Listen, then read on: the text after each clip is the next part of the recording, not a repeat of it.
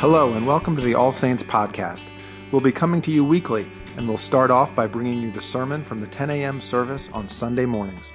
That way, if you're traveling, or you miss the service on Sunday morning for whatever reason, or even if you just want to listen to it again, you can have it delivered right to your mobile device. To subscribe to episodes so they arrive automatically, you can click the subscribe button in your podcast app on your phone, tablet, or laptop. And now, the 10 a.m. sermon from December 1st, 2019, with Father Matthew Kozlowski. Well, good morning. I'm actually coming down here because I have show and tell with all of you. Father Matthew Kozlowski, blessed and honored to be here with you this morning. Today is the first Sunday of Advent. And in the church here, we also say something special on this Sunday, which is Happy New Year. So you can all try that with me. Happy New Year. Happy New Year. Well, of course, in the traditional calendar, the secular calendar, we don't celebrate New Year's Eve until December 31st. But in the church year, in the liturgical calendar, in the year of our faith, Advent is the very first season of the year. And it is a time when we once again begin anew, starting with the season of Advent. I thought I'd take a minute and just review the seasons of the church year, and this will be a review for some of you. The first season of the church year is Advent, and that's why I'm wearing a blue stole. Some churches use purple on Advent. Here at All Saints, we have blue. You can see the altar, beautiful altar frontal in blue. There are a number of reasons why blue is the color for Advent. One of the reasons, not the only reason, but one of the reasons, is that blue is the traditional color of Saint Mary, the mother of our Lord Jesus Christ. And we remember her faith and her devotion and her commitment and her fearlessness in ushering in our Lord to the world. Following Advent, of course, the next season of the church year will be Christmas. And Christmas is not just a day, but it is a season. How many days of Christmas? There are 12 days of Christmas, beginning with December 25th and continuing until Epiphany on January 6th. The color for Christmas is White. white and gold. We always wear white and gold on Christmas for the 12 days of Christmas, and we wear white and gold on the day of Epiphany, January 6th. After the season of Christmas comes what season of the church year? Epiphany, or the season after the Epiphany, technically. And we wear green during that season. Green reminds us of growth, of new life. And sometimes in the season of spring, we get a little bit of uh, a hint of spring during the season of Epiphany. But more importantly, all of the scripture readings in the season of Epiphany show us how Jesus Christ is revealed as Messiah to the world. And we wear green. Following the season of Epiphany is a season that begins on Ash Wednesday. What is that season of the year? That is Lent. And how many days long is Lent? You're good. And the color that we wear in Lent is purple. A couple of meanings of the color purple for Lent. One is that it is a royal color, reminding us of the kingship of Jesus Christ. At the same time, purple is a somber color, reminding us of the bruises and the blood of our Lord, which was shed upon the cross for our redemption. And so we journey together through the 40 days of Lent. Of course, 40 days of Lent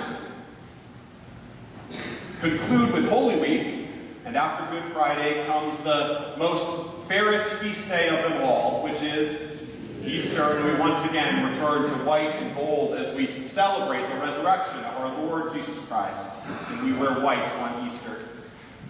And did you know that if you ever go to a funeral in this church and most churches, you will also see white worn at a funeral? Why? Because it is a service of resurrection. Well, we continue to wear light through the season of Easter. Does anyone know how many days are the season of Easter? It's not just one day, it's a whole season. How many days? 50 days of Easter. That's right. 40 days of Lent, and then 50 days of Easter. And we wear white and we say Alleluia as many times as we can. And then the 50 days of Easter conclude in another feast day of the year in which we wear red. What is that feast day on which we wear red? Pentecost. Pentecost. And there's nothing like a church dressed up in red. We celebrate the coming of the Holy Spirit. And red, of course, reminds us of fire and the burning flame of the Holy Spirit that comes into our lives on Pentecost. We only wear that for one day.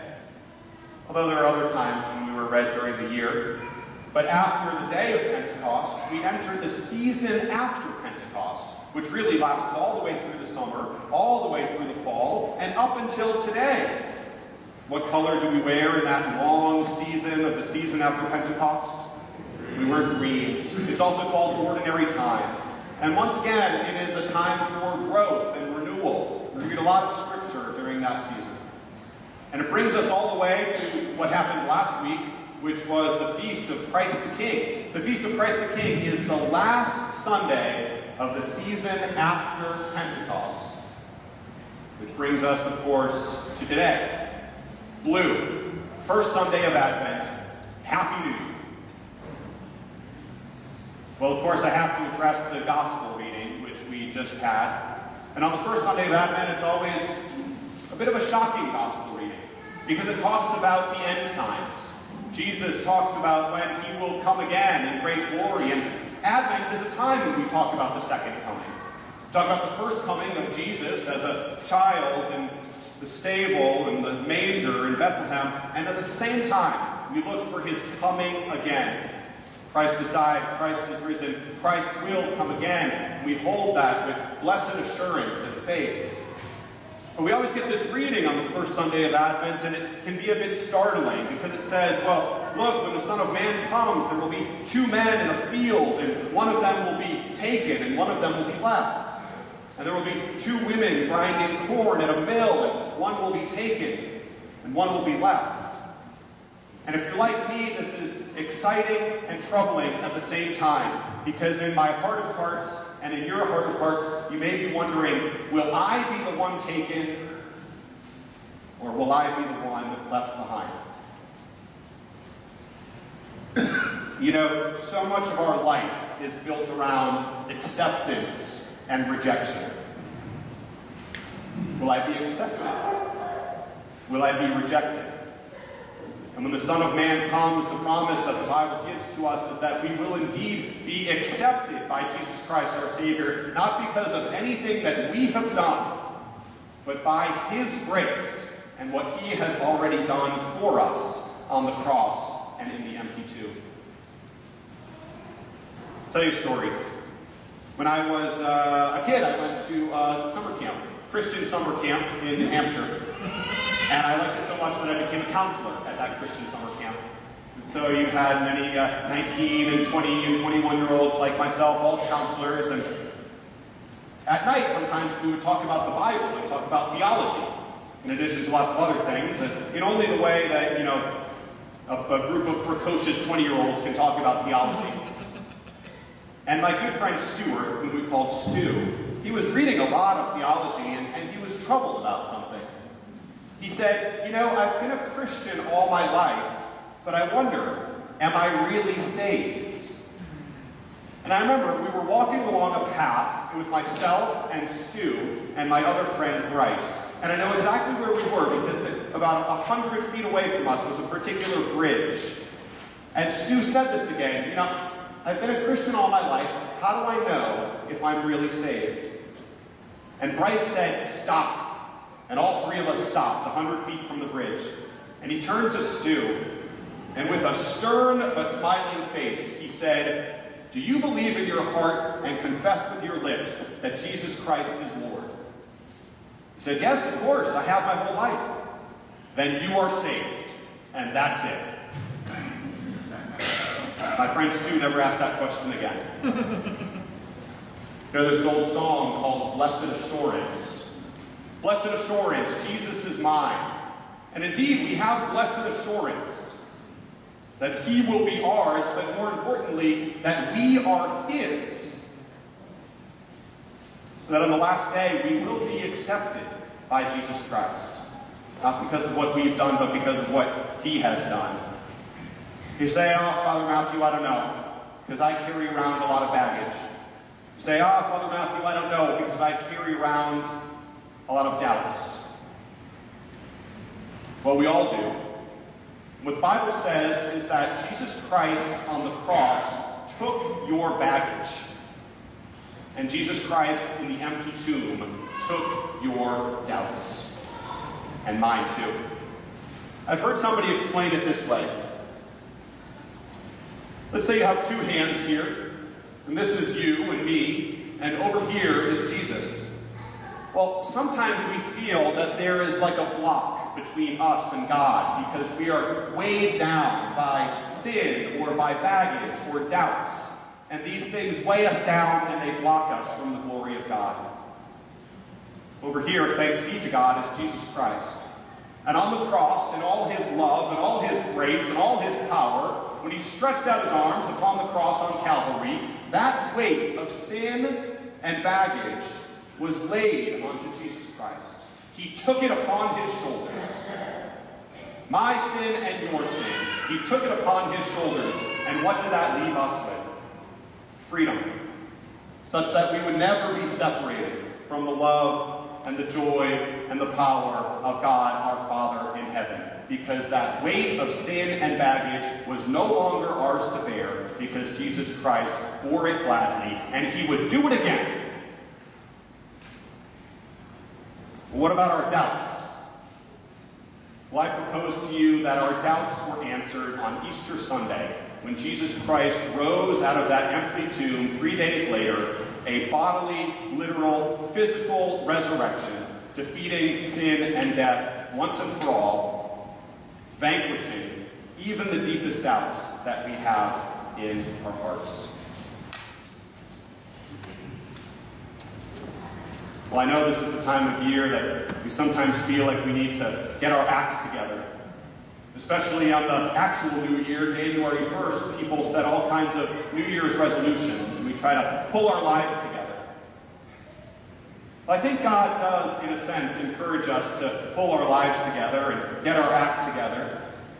But He never lets us think that it is by our own power that we do so. It is through His grace it is through the power of the Holy Spirit. It is through that freedom and that lightness that is given to us through the resurrection and the death of Jesus Christ that we have any chance of pulling our lives together, which indeed we need to do, but not through our own merits, but through His. So I just want to close with this first collect for the first Sunday of Advent, in which God does encourage us to pull things together but reminding us every step of the way that it is only by His grace that we can do that. Almighty God, give us grace that we may cast away the works of darkness and put on the armor of light. Now, in the time of this mortal life, in which thy Son, Jesus Christ, came to visit us in great humility, that in the last day, when he shall come again in his glorious majesty to judge both the quick and the dead, we may rise to the life immortal. Through him, through him, who liveth and reigneth with thee and the Holy Ghost, one God, now and forever. Amen. Amen.